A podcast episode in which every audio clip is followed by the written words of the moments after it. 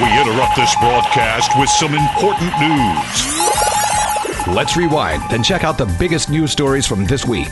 It's time, it's time for Taiwan This Week. Good evening and welcome to Taiwan This Week with me, your host Gavin Phipps. And I'm joined this evening by our central Taiwan correspondent Donovan Smith in Taichung. Good evening. And our southern Taiwan correspondent Michael Smith in Kaohsiung. Hi there. Tonight we'll be discussing a chit chat with a current star of Taiwan's mayoral scene, missing Vietnamese tourists, the latest on the African swine fever scare, drunk drivers facing tougher charges, and three of Taiwan's scenic areas being rated as green destinations of 2018. But we'll begin with cross-strait statements based on very different principles. And it all started on New Year's Day when President Tsai Ing-wen proposed four musts as a basis for moving cross-strait relations forward. Now, according to Tsai, China must recognise the existence of the Republic of China, respect the values of democracy and freedom of Taiwan's 23 million people, and resolve cross-strait differences in a peaceful and equitable manner.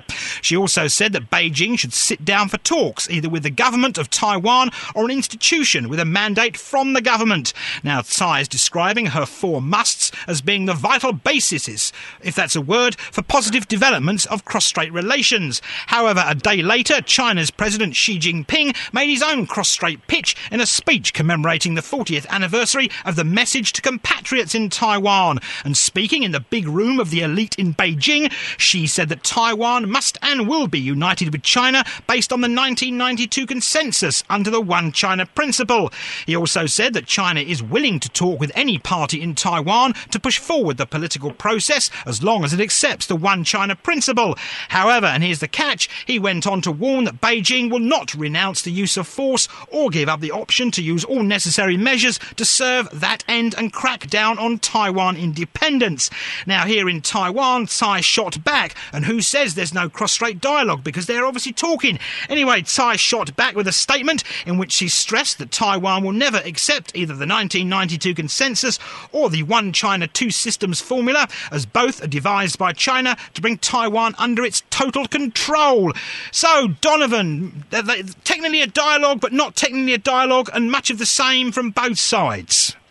Uh, yeah, um, I think actually the, this time around, actually Tsai was being a little bit more original with their four musts. Uh, Xi Jinping this time around just reiterated a lot of old stuff, and and it was a little bit surprising because it was pitched as um, in the run up as being a major speech, but really it was a lot less interesting or dramatic than uh, than a lot of his speeches, including the one, say, last March, or uh, where Xi Jinping has been a lot more aggressive in the past. This time, he just reiterated a lot of old stuff. There's not really much new. Tsai, uh, her four musts, that is new. That's a little bit more, a little bit fresher. But really, again, it's old stuff repackaged. Um, and it's a better package this time around.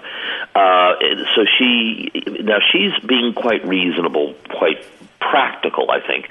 Uh, but China's never going to accept her four musts. They're never going to accept the Republic of China, for example. Um, now, the interesting thing is is that she may be taking a slightly firmer line uh, in the wake of the election now that, and if you saw the other day that uh, some some very uh, elderly activists like Peng Mingmin and Li Yuanzi and these guys came out um, and uh, asked for her not to run for president uh, in 2020. Uh, the old independence activists, they they're coming out against her for not taking a strong enough line on Taiwan sovereignty and independence. So she's got uh, a lot of pressure coming from that end of the party.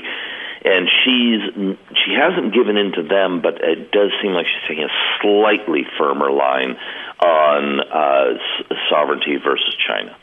So, Michael, what did you take away from this? Well, uh, to uh, continue with the idea of pressure, um, I was talking to people that uh, uh study politics down here at the university, and they were saying that we shouldn't uh, discount the pressure that Xi Jinping is under as well over in China after he scrapped term limits and not everybody in the Politburo and not all Communist Party members are happy with that. And one thing that he can do, if he could, would be to uh, get uh, Taiwan a little bit more under heel, and that would uh, validate his uh, his extending of time thing. So it looks like there's pressure on both sides, on both leaders. Another thing that they pointed me to was a very interesting uh, survey by the Election Study Center, and this is from the National Chengchi University, and they've been tracking uh, Taiwan attitudes towards uh, independence or unification since 1994, and they have data all the way up to 2018. And what this shows is that about 50, close to 58% of people in Taiwan would like to maintain the status quo indefinitely or maintain the status quo and decide at a later date, which to me seems pretty close. Then for people who want to move towards independence is about 15.5%, and people who want independence now don't crack 5%. So what the uh, the people at the university were saying to me essentially was Taiwan seems to want to have their cake and eat it too, and this would apply to both politicians and people. So everyone wants to continue as it is. They want to make money off of China. The mayor of Kaohsiung, Han Kuo-yu, says that uh, he won't be discussing politics, but he wants investment from China, money from China, uh, tourists from China. But it may be that China is starting to realize it has inched up in the power game a little bit, and uh, by pressing this lever or this lever, um, they can uh, stymie Taiwan a little bit. And perhaps the days of having the cake and eating it too are slowly beginning to draw to a close. Of course, what was interesting, Donovan, about these comments by Xi Jinping is the KMT reaction was also rather critical. Yeah, well, the, the problem for, for the KMT is that some of the ambiguity, uh, Xi Jinping uh, has been has been chipping away at the ambiguity of the '92 consensus. Uh, the KMT has always maintained that it was, um, you know, one China, but you know, but we, you know, with each side with their own interpretation. And China's having none of that, and they've recently become very explicit in the there's no both sides one interpretation. It is one China, one entity. Period. So you know they're they're kind of uh, they've kind of undermined the KMT. Now, I think from the Chinese perspective, I'm not entirely sure they're almost uh, they're even aware that they're doing it. It's it's, it's hard to tell. Sometimes it, it, it sometimes it you, the, the the China does these things intentionally. They shift the ground. Uh, and either salami slice or try and get people acclimatized to a new reality. But on the other hand, sometimes they, they're just clumsy. Um, so which which this is in this case, I don't know, but they they've actually done some damage to the KMT's case that the nine, uh, by removing some of the, the ambiguity on the 92 consensus. The other thing I thought that that I think it's worth reiterating. It's been said before, but is that a lot of I think most of this um, of Xi Jinping's speech was primarily first domestic audience and secondary international audience. Um, and what what he's trying to do is a little bit like with the China Sea. He just keeps saying if he keeps reiterating the same thing over and over and over and over and over and over again. The idea is to convince everybody that the reality is that the South China Sea belongs to China, in spite of the you know it, it being ruled internationally that it's not. Um, if he says over and over and over again, Taiwan is China's, even though its status is, according to most uh, major countries like the U.S., Japan, uh, is considered uh, is is actually officially uh, is officially unclear.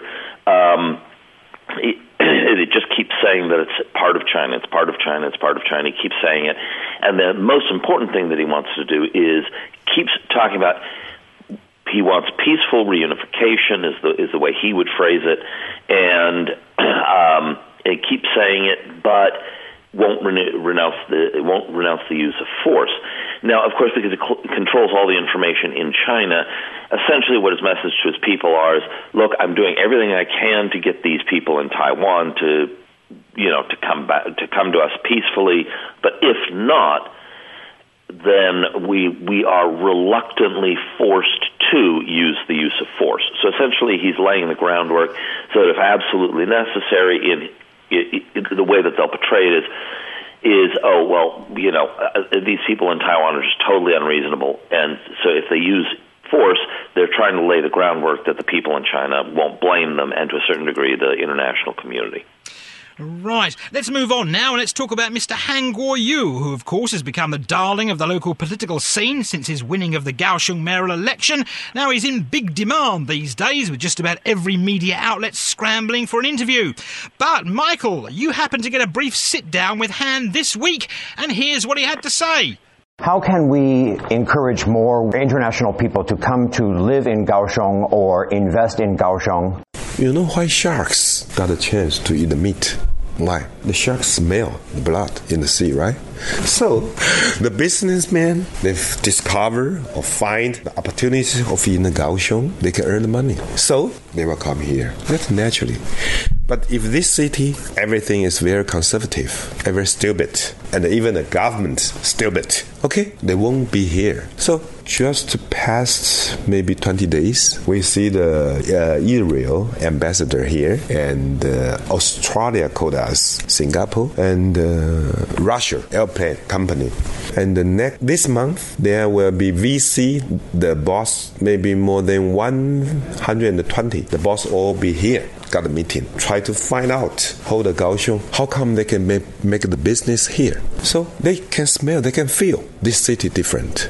I think as a mayor, I must make the whole, make this city environment active, and the officials of the government must keep this passion to welcome everyone, every businessman come here. This is our job. Well, the second question is about fixing the English signs or improving the English ability of Kaohsiung. You had a plan for improving the English of, of Kaohsiung, yes? I just told the educational bureau, I told the supervisor, we must do that. So he has a plan and uh, four steps. The first step, we don't have to spend too much money. We will hire the English teacher, one teacher to handle two or three school, and the teachers will move, but the students won't move, so that we can save the money. This is the first step and uh, I will ask the whole the street, whole the businessman advertisement. So we must whole change the bilingual, and the whole the ships, whole the sightseeing, every every place, even the street, the corner, whole the sign must bilingual. The third step, maybe I will tell the whole teachers, policemen, firemen of this government, they must try enhance their English ability. And uh, step by step, the whole citizens will get the message from the government. Everybody must learn English. That is for the future of the Kaohsiung. Can you um, just tell us for 10 seconds or 20 seconds why should somebody come to Kaohsiung? I have a slogan during election campaign: "Sell goods, welcome people, prosperous Kaohsiung." That was my slogan. So basically, Kaohsiung has uh, everything you are looking for. We have an international airport, metro, light rail, and all kinds of modern infrastructures. Kaohsiung is a city of opportunity. That's the slogan.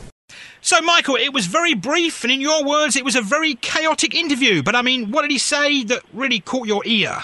Yeah, I mean, when I say chaotic, it wasn't that he was chaotic. In fact, he came across as very invigorated, and even though he looked like he hadn't slept a lot, he was running around uh, back and forth uh, between meetings and stuff. But we originally gave him uh, about seven or eight uh, longer questions, including regarding tourism, but uh, mostly regarding the international community and stuff like that. And he only managed to pop in for a quick interview in between two meetings, and we only got to ask him two questions. But uh, he himself, um, he was uh, willing to speak in English, and even though he had prepared English remarks, he ditched those actually, and he just went off the cuff and he he spoke. He noted that he hasn't really given an, uh, a speech or talked in English for some 30 years since his college days, but uh, he was relatively uh, coherent and uh, his English was uh, more than more than acceptable. And uh, in general, it was good. Uh, we talked about tourism, as you heard. I mean, we talked about uh, people coming in, as you heard there. And the one thing that uh, I don't think was in the clip that was interesting for me is I asked him specifically about uh, the internalization of Kaohsiung related to English and asked him if we're going to adopt the Hanyu Pinyin system, which is the standard all around the world and is used in Taipei as well, but not in mostly Kaohsiung and Tainan. And he said that he's convened a, a group of people, a panel, to look at that, and that that's one of the things that they're considering. And he said that in the end, he's definitely going to choose the one that has the most uh, commonality between people and the most support. So if that does follow through, that would mean that we would uh, soon be seeing a change in uh, the Pinyin down here, which would be a welcome development for some. Also, he talked about, as you noted in the clip that I heard in the clip, about uh, changing signs. He was even talking about like uh, advertising or uh, construction sites and the slogans and everything that they put up there. He wants the entire city's English to be correct rather than this mess of uh, jargon and uh, sometimes nonsensical words that we see all around the city. So it's a very tall order, and he admitted as much. He's got his work cut out for him, but he's already ordered his education department to begin implementing plans and uh, deciding what would be the best ideas for the English thing. So that was one of the big takeaways. Right, Donovan, what did you you listen to the clip? What did you take away? yeah, actually, the the the the Hanyu Pinyin part wasn't in the in, in the clip that I heard. Um, now, Taichung actually, interestingly, when Lin Jialong came into office, uh, for years, of course, there was that whole back and forth between Tongyong and Hanyu Pinyin. Uh, and Jason Hu had put in uh, Hanyu Pinyin here in Taichung, and when Lin Jialong came in, he decided not to go with Tongyong, which was actually interesting. Uh, so we have Hanyu Pinyin here in Taichung. Now, from the clip, um, the, yeah, there was a few t- a few takeaways. I found it amusing that he he referred to to Kaohsiung people as conservative, and the government is conservative, and the government and the people is stupid. Um, which is interesting phrasing, but I, understood his point. He, I don't think he meant to be insult. He he kind of half meant to be insulting, and I think half not. I think it was more, it was half an, an exhortation to improve. Um, now, as for his plan on English. Uh, which Michael referenced there. The uh, he from the from the clip that I heard, he said that you know he first of all they wanted to put in the teachers, and then he wanted and then they wanted to get all of the signs and billboards in the city to have English. Now, I did not hear anything that would suggest that they were going to have any kind of quality control on this. That was so, the follow-up uh, question that we weren't uh, able to ask. We were we were going to ask him if he was going to hire qualified native-speaking editors to be able to do that for him, but we didn't uh, have time to finish it. So yeah, that was an unanswered question. Yeah, I, and so I was. I, I if he just simply mandates that there's going to be that you have to have English on the signs uh, and billboards, I, I as I noted on Facebook, I think we're going to see a tsunami of Chinglish out there, which is going to be quite amusing. Right, and Michael, what about the investment win? I mean, he talked about smelling blood. Yeah, so actually, um, the question that I asked him, I was intending to sort of uh, move more towards the tourism angle or visitors coming in uh, for for shorter stays, but he uh, deflected over more towards the business angle. And when he was referring to conservative and stupid, um, he the the feeling that I got was that he was talking about some of his more bold plans that he's put forward, uh, the Ferris wheel, the the casinos, this, that, and the other. And I think what he was trying to express was that you know if we don't have a real vision here or we don't have bold plans and we just go about business as usual, that we can't expect uh, any any any difference, right? So when he was talking about the investors coming in, um, he's he he has sort of reinvigorated the city. I mean, he is, as you noted before, a, a little a minor uh, star. You know, everywhere he goes, he's mobbed by people. Even as he walks through City Hall, he still gets people running over, taking his photo, trying to get autographs, things like this. So he has sort of raised the profile of Kaohsiung, if nothing else, in the very short time that he's been in office. And he seems very, very focused on business first. As he noted the other day, he doesn't want to talk about politics when it comes to China. He said he has uh, business delegations coming in from all over the world. He's trying to encourage uh, businesses from China to relocate Taiwanese businesses back to Taiwan. So he feels that if he can just pump this up a little bit, I guess what he's trying to do in a way is create uh, a bubble, uh, a Kickstarter program where it gets going, and then as the stone starts rolling down the hill, perhaps it picks up momentum. And uh, so far, I mean, it's a very, very limited time. He's had a, just a, since the December 25th, but he has brought something fresh to the city. Uh, it's hard to put your finger on it, perhaps a little bit intangible, but that's the feeling I get. Yeah, I actually thought that the blood in the water uh, comments was was very interesting, and um, uh, Michael, good job on the interview, by the way.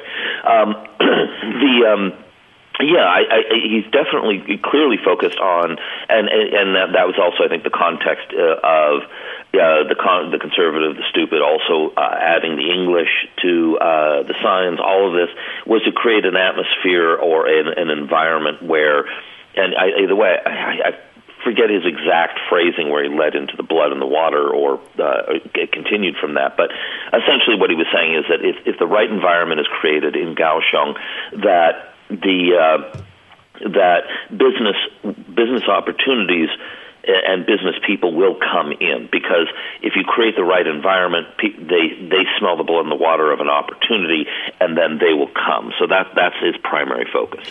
Right, Michael. What type of businesses do you think the Kaohsiung people, regular Joe Blow on the street, wants to go there?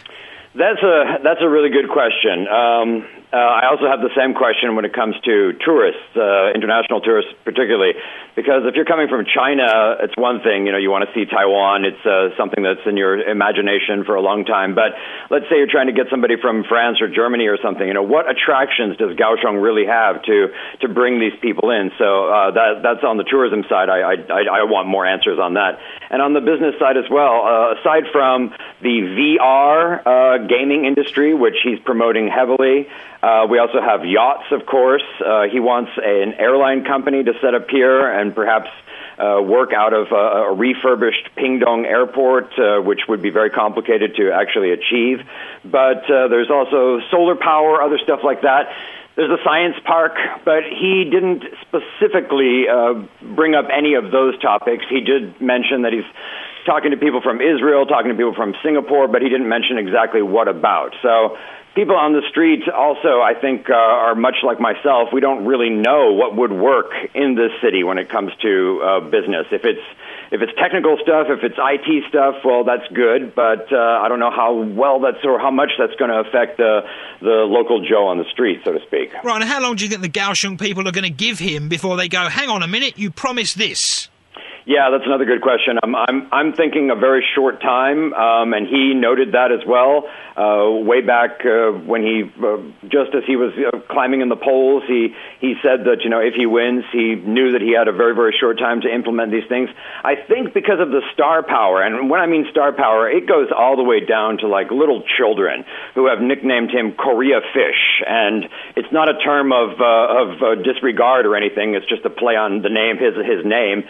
And when you're talking about like five six year olds that can identify this person and his image, his his superstardom really is helping him. So he's going to get a, perhaps a longer honeymoon than Chen Chi-mai would have gotten if he had been elected. But yeah, I'd say, you know, a year into this or so, if we don't start seeing at least a big boost in uh, revenue from tourists from China or one or two other major sort of tangible things, you're going to start hearing the complaints, yes. Yeah, I, I mean, not being in Kaohsiung, it's really kind of hard to tell. Um, uh, you know, it, Taichung is a different situation. I, you know, I think uh, Lu Xiaoyan is a little bit more conventional. Um, and she's coming in in sort of a more conventional expectations. Children don't identify with her, uh, so there's none none of that going on here. So, uh, so I'm I'm kind of watching what's going on in Kaohsiung from something of a remove, and I, I think Michael be, is is better to speak on that. We have to take a short break now, but we'll be right back after these important commercials.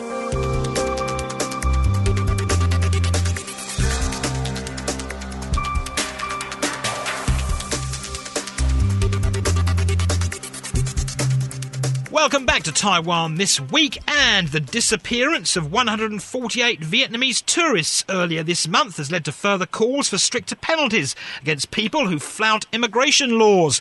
Now, while we discussed similar calls in late December after the Legislative's Budget Centre reported that some 2,000 people from countries covered by the new southbound policy who entered Taiwan on visa-free status basically from August the 1st of 2016 to March the 31st of this year were unaccounted for. The renewed concerns over illegal immigration come after 152 of 153 Vietnamese who entered Taiwan as part of four tour groups in late December left their tour groups and reportedly disappeared. It later transpired, though, that three of them had left the island while another one was not missing in the first place. Now, the National Immigration Agency says, as we record this show, it's found 24 of the tourists. Now, 15 of the 24 were caught by law enforcement authorities, while the other nine surrendered to authorities. That, of course, leaves 124 of the Vietnamese nationals still at large, and authorities say they believe that human traffickers may have been involved, and the Vietnamese are now likely to be working here illegally. So, of course, Michael, this all boils down to open borders and globalization. Right. So these, uh, these this latest case, they came all came through the uh, the, the airport in Kaohsiung here, uh, if I'm not mistaken, and uh, it was you know uh, headline news for several days. And, you know, of course, we do need to uh, control who's coming in and out of a, a, country. But I was a little concerned by the tone of some of the news coverage. And uh, I don't know if I want to go as far as to say xenophobic, but it was a little bit anti foreigner. And it doesn't uh, sit well with me to be promoting tourist visits and saying, come see our beautiful island, and then at the same time having such a negative reaction when something goes wrong, and something inevitably will go wrong. I mean, if you look at the statistics for the UK or for uh, the US or Canada or whatever, there's many, many, many thousands of people who overstay their visa. And I believe Taiwan's a mature enough uh, country to be able to handle a couple hundred or even a couple thousand cases of immigration fraud, whatever the case may be, and not necessarily, we don't need to jump to a huge, you know, gloom and doom and woe is us thing. So I'm, I'm just concerned about this, and I hope that we can keep the perspective on what actually is going on here. Yeah, I'd agree with that. Um, and I'd, I'd further add, there's a few a few things uh, that, like for example, um, the uh, there was a uh, it was a government spokesperson uh, who noted that when tourism to China was first opened up, something like, and I may be wrong, but it's a ballpark here on the the statistics, but it was six out of a thousand, I think, of the Chinese tourists would abscond. Um, and since they've opened up uh, the visa-free uh, the visa-free access to Southeast Asian countries, it's been something like 1.8 per thousand. So relative to the number of Chinese tourists who absconded when they opened it up, it's it's significantly lower. And and as Michael noted, the you know the, the, this the, you know Taiwan should be mature enough to accept that these there's going to be some people who will do this, but it's a tiny percentage. It's, it's a tiny minority.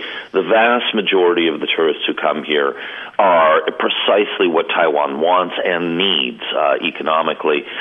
Um, and also, I, you know, I, frankly, Taiwan has a labor shortage, so it, it's not exactly necessarily a bad thing if people are coming here voluntarily, and they're as long as their their jobs are they're not they're safe, and that's the primary concern here. Is not so much that, for, at least for me, is not that they they're they're coming here to work. It's that they're in their work they're being treated reasonably and fairly. That that's a bigger concern for me, frankly. Robin, do you think though, if if like a group of French tourists or a, or a tour package of American middle-aged or elderly tourists came over and they disappeared from their hotel, there would have been such a media stink about it?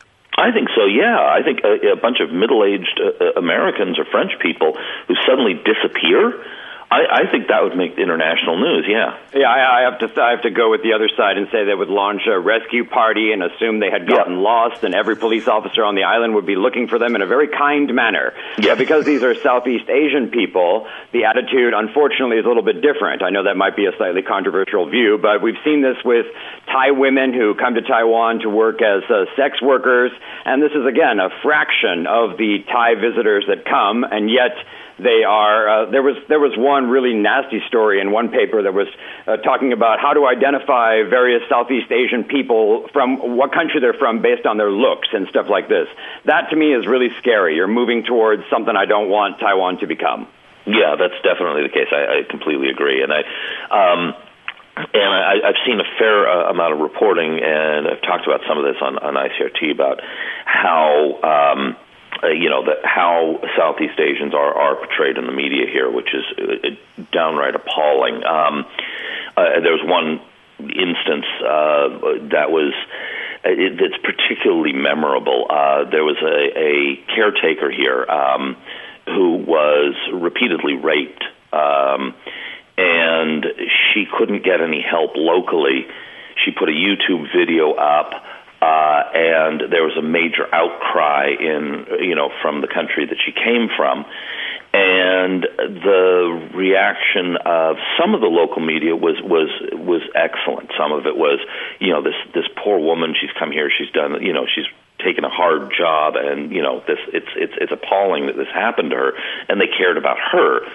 But some of the media uh, had headlines like Taiwan has lost face internationally, and it was all about the loss of face, and this was, um, you know, and had and there was absolutely zero caring about what had happened to this poor woman. It was, and that was quite appalling. So yeah, the press. Uh, some of the press, definitely not all of it, but some of it is is very depressing to read. Right now, and of course, Taiwan is still gripped in an African swine fever scare as the government continues to take steps to stop the virus from spreading to Taiwan from China, where it has already spread to 23 provinces and municipalities. Now, fines have recently been increased for people who bring in meat or meat products into the country via airports and ports, with people who now bring pork products in facing fines of 200,000 NT, while people who bring other meat products into Taiwan face fines of 30,000 NT. People caught reoffending can be fined up to 1 million NT. Regulations have also been tightened to stop packages containing meat products from entering Taiwan via the postal system. But it seems a day doesn't go by anymore without the Customs Bureau at Taoyuan International Airport announcing how many people have been fined for bringing meat products into the country. And to add more urgency to the matter, the Council of Agriculture on Thursday of this week confirmed that a dead pig found washed up on a beach in Jinmen Jinsha Township has tested positive for ASF, and pork products from Jinmen are now being banned from entering Taiwan proper for at least two weeks. So, Donovan, you're on your own now because, of course, Michael had to go to work. So, the African swine fever problem. Yeah, okay, several things. Um, what's uh, very depressing is, first of all, of course, I mean, the government here has been repeatedly asking uh, China for information and updates. China hasn't responded, and uh, that is shocking and depressing, but also not not surprising. Um, uh, it doesn't seem that China is doing a very good job of containing it, and it's it's unclear from here even uh, how, even if they're even trying. It's really kind of worrying. Um, now, of course, uh, according to some reports, it seems likely that China, uh, and this is a whole unintended consequences thing is that it, that the, uh, the the the flu came in via imported Russian pork, which they substituted in. Um, when you know uh, with the trade war with the U.S. So where they, they instead of bringing in uh, American pork, they brought in the Russian pork, which brought in the flu. Um, so that's an unintended consequence of uh, you know of the of the trade war. Now, as far as the tourists coming in bringing in meat, um, it's a pretty e- common e- e- you know East Asian practice to bring comfort food foods from home and it's you know I, I I have questions about how well and how effectively Taiwan can communicate uh, to incoming tourists in other countries before they arrive, you know what the penalties are, and and according to news reports, there the you know the the numbers of people being caught brought in has not changed. I mean, so obviously they're not communicating well uh, to the incoming tourists. They're, you know, clearly that's failing. Um, so yeah, it's it's it's but the you know Taiwan definitely needs to be vigilant on this one. It's it's after the uh, the foot foot and mouth foot, foot and mouth yeah. disease. I think. um, outbreak in the in the 90s, which devastated the local pork industry, and of course the pork industry here locally is huge. Um, you know, it was it, we've seen the devastation uh, here before, and you know, no one wants to see that repeated. So it's it's. It, I'm glad to see they're working hard on it. Um, and of course, yesterday with the the reports that the that the pig uh, was uh, indeed uh, infected, the one that washed up on Jinmen, um, and it was uh, it was good to see that of all the I saw hundreds of articles came up on my uh, on my feed. And, and but of course, one intrepid journalist went out and found the most attractive uh, young lady selling uh, pork at a market in Jinmen, and interviewed her about it. Of course, that's uh, the the way much of the local media prefers to operate. Right, but I mean, obviously they're catching people every day virtually at the airport. But Yeah, every day, yeah. Of course, what, what I must remember is there's there's always been warnings about bringing meat on international flights. Surely you don't do it. Yeah, uh, you know, and but the, the thing is, it, it's it's clearly not working and never has. Um, and then, of course, there was that one report about somebody bringing in leftovers of their airline meal in. Um, uh, you know, uh, it, it's there's clearly a communication problem here. My best one was when the, the woman came from Ningpo in China with a bag of freshly minced pork. Yeah. That, that amazed me that someone could get on an aeroplane to fly on an international flight with raw meat. Uh, Yeah, no, it's uh, you know, it's it's a really common thing here in East Asia for people to bring you know food. I mean, to a certain degree, it's a worldwide phenomenon, but it does seem to be very prevalent here in East Asia.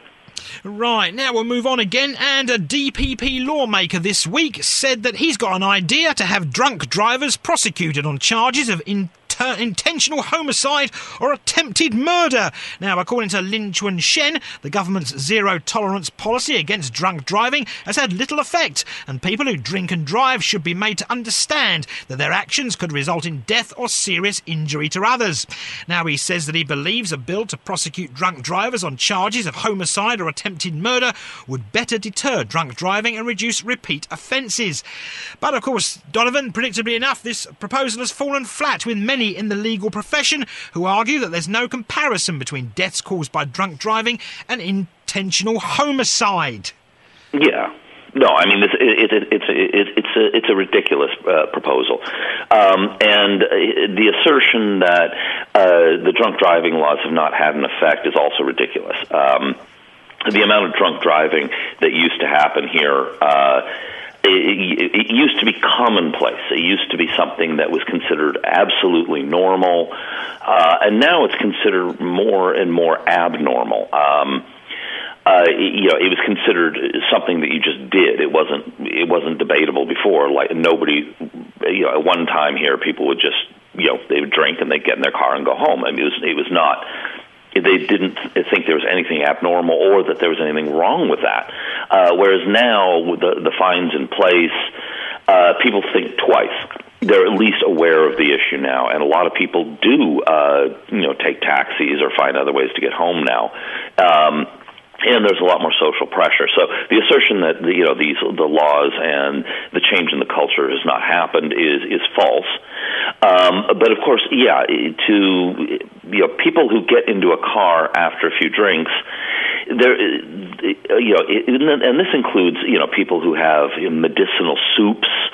Um, you know, obviously that you know this is something that you know that that these are not people who are intentionally going out to try to try and kill people, and of course, you know, then there there you know then this could be extended to people who are tired, or people who have you know taken some kinds of medicine or and, and where does this end? I mean it, this is definitely a slippery slope. It's it's it, you could at some point then say that if you only had four hours sleep last night and you get behind the wheel of a car you're killing people i mean it, it, it's it, it's definitely not it, it is definitely a slippery slope. Right. I mean, when when did you in Taichung? When did you first start to notice more police checkpoints being set up looking for drunk driving?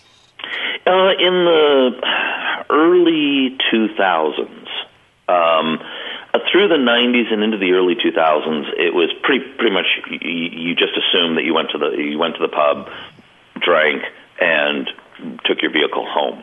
Uh, it was it was I, I'd say Jason Hu's first term, uh, which would be 2000 to 2004 ish. Right, so a very long time. Yeah. So obviously the policy is working, so there's really no need to change the laws and become draconian about it. Not that draconian. No, No, that's no. insane. Anyway, before we go, three of the island's scenic areas have been included in a list of the world's top 100 green destinations of 2018. Nan Liao in Penghu County, Pinglin in New Taipei City, and the northeastern Yilan Coastal National Scenic Area were all highlighted in the Sustainable Destinations Top 100 report. Now, the report was published by the Green Destinations Group, which is a non-profit organisation from Holland that focuses on sustainable tourism.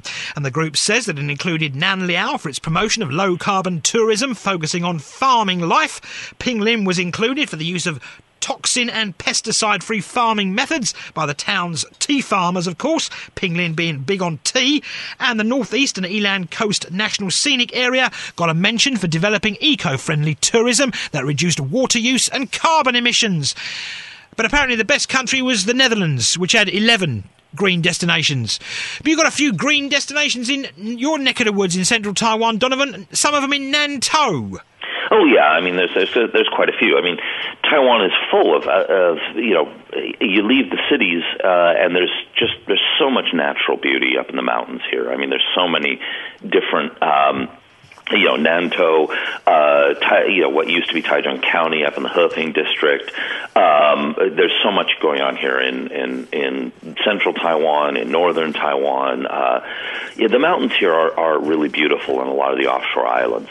Uh, I guess my big question on these kind of reports are how many people actually make their decisions, their tourism decisions based on it. it you know, Taiwan genuinely should be a, a, a more uh, should be should have higher visibility on on on, on tour you know on in terms of tourism. Um, and I hope this helps. But how many people actually read these surveys? Of course, there's there's also problems with these green environmental places that people visit. You have a, a famous farm in Nantou, of course, which caused a few yeah, problems. Cingjing farms. Yeah, that is that's now open again. Uh, yeah, it, it's never really been closed, uh, but there, the, yeah, there's definitely been a lot of conflicts with uh, developers and uh, resort owners there, and it's been sort of an ongoing, you know, an on-off, you know, simmering war between between the the county and uh, you know the resort owners there. But by and large, it's it's it's still open, and the resort owners seem to have largely uh, held out and won on that one, from what I gather. Right. Anyway, that's where we shall leave it this week here on Taiwan This Week, and I've been joined on the telephone today by Donovan Smith in Taichung. All right, good evening. And I was on the phone with Michael Smith in Kaohsiung earlier, but he actually had to pop off very urgently. So Michael Smith says, Thank you very much for letting me come on the show again. And thanks for tuning in to this week's edition of Taiwan This Week here on ICRT with me, Gavin Phipps. And don't forget to check out Taiwan This Week podcasts on iTunes and Android podcast apps where you can get access to all our previous shows. Tune in again next Friday evening at 8 for another informative look at the top stories of the week with Taiwan This Week. And don't forget to also check out our podcast on our website, icrt.com.tw. Now keep it here for more music and news only on ICRT FM 100.